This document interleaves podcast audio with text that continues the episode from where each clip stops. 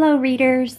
We left off um, finishing up chapter 72. So we are moving on to chapter 73. And um, if you recall, we have RECO 1 and or RECO 3 um, and RECO 2 that have um, that have been removed. So we are left with one RECO standing. So here we go. Chapter 73 The Chase. RECO 1 was standing in the great meadow.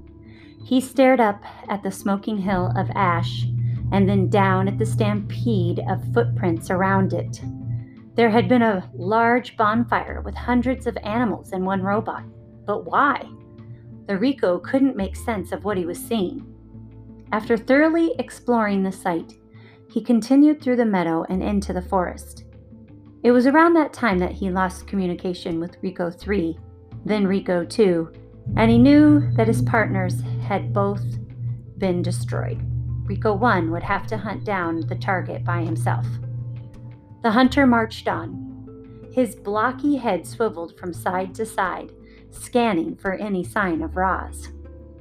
He was soon gazing across the glassy surface of a beaver pond. On the far side, a thread of smoke drifted up from another of those wooden domes. With his powerful legs, the robot launched himself up through the air, soaring in a high, graceful arc over the pond and down to the other side. His heavy feet slammed into the ground, leaving deep craters in the garden by the dome. He hunched over and looked inside. Fur and feathers and the dying coals of a fire. But the target wasn't in there. The RECO stood perfectly still and watched as a soft rain started dripping down through the tiers of the forest. And then he sensed it. Up in the canopy was something that didn't belong. Roz had been spotted. The hunter watched his target drop from branch to branch down to the forest floor. Then she bounded away through the thickly tangled underbrush without stirring a leaf, without snapping a twig, and vanished into the green. However, RECO 1 had other means of tracking her. He could sense her electric, electronic signal. The signal was gliding around the edge of the pond, but it was fading fast. A few more seconds and he would lose it entirely. RECO 1 burst into a sprint. The forest seemed to sway and quake from his stomping strides, and a minute later, the forest really did begin to move. Trees were toppling down onto the RECO. He fired his rifle, and two toppling trees turned to ash but then a third swung down through the smoke and hammered his body into the ground. RECO 1 shoved the tree aside, pulled himself up, and continued to hunt. He didn't notice the beavers diving back into the pond. RECO 1 tore through brambles and leaped over boulders, and suddenly the ground was caving beneath him. Down he fell into a deep pit, crashing against the bottom and twisting his leg. The robot violently pounded his leg back into shape. Then he launched himself up and out of the pit. He didn't notice the groundhogs watching from their tunnels. The hunter faced one trap after another. He was pelted with flaming pie cones and tripped by taut vines and crunched by tumbling rocks. The hunter now limped and rattled and was covered in scars, but he kept going. Roz galloped back and forth across the island again and again as he tried to lose RECO 1. But no matter how fast she ran, or how well she hid, or how many animals helped, she couldn't escape the sound of the hunter's stomping footsteps. She had never run so hard for so long. And while her mechanical body was holding up, her wooden foot was not. After hours of relentless pounding, it finally gave out. She was galloping through the rocky forest by the sea cliffs when her foot splintered apart. As soon as RECO 1 found the fresh wooden splinters, he knew his target was in trouble. He stomped out from the trees onto the cliff top and scanned the coastline below. Geese were flying down through the drizzle, otters were wiggling over the rocks, seaweed and driftwood and broken robot parts were scattered about the shore.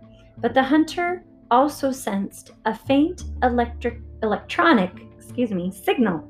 Roz was down there somewhere. The hunter's blocky hand clamped onto the cliff top and then swoop, it detached.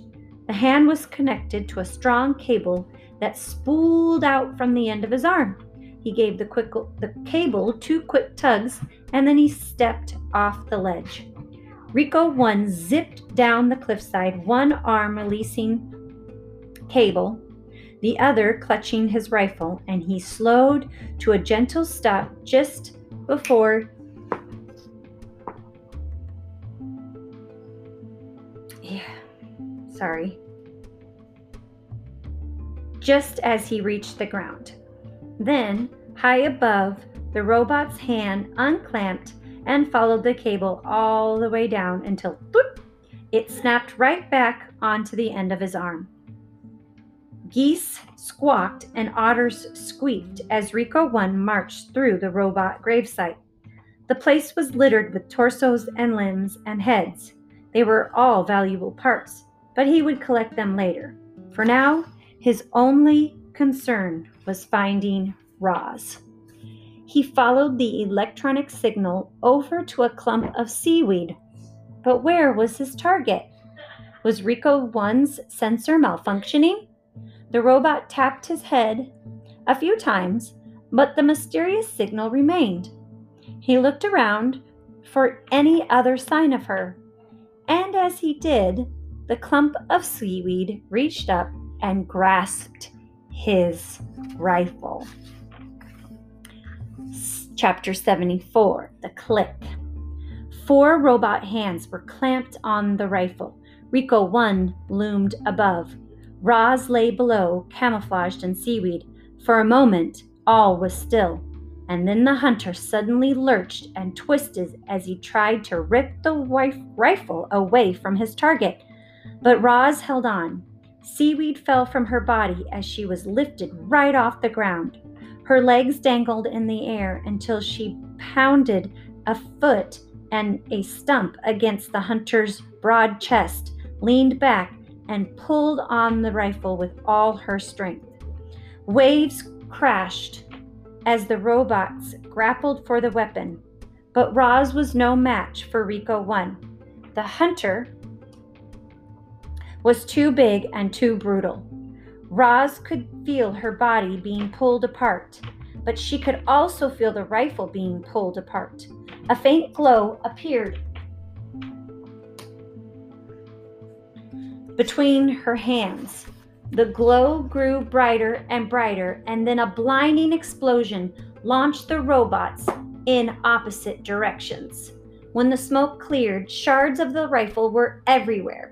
RECO's one's body was pocketed with holes, and one arm was charred and crippled. Roz's arm and leg had been blown completely off. She was now just a torso and a head. And inside her computer brain, our robot's survival instincts were blaring. Her battered body simply could not take any more damage. Clearly, Roz was not designed for combat, but the RECO was. He pulled himself to his feet and hobbled toward his target. Roz wanted to get up and run away, but without arms and legs, our robot couldn't move. She could only speak. Please do not deactivate me, she said. RECO 1 ignored her. His blocky hand reached past her face and touched the back of her head. Click. Oh my goodness, readers what what will happen to our dear Roz? My heart is sad. All right, till next time. Bye, readers.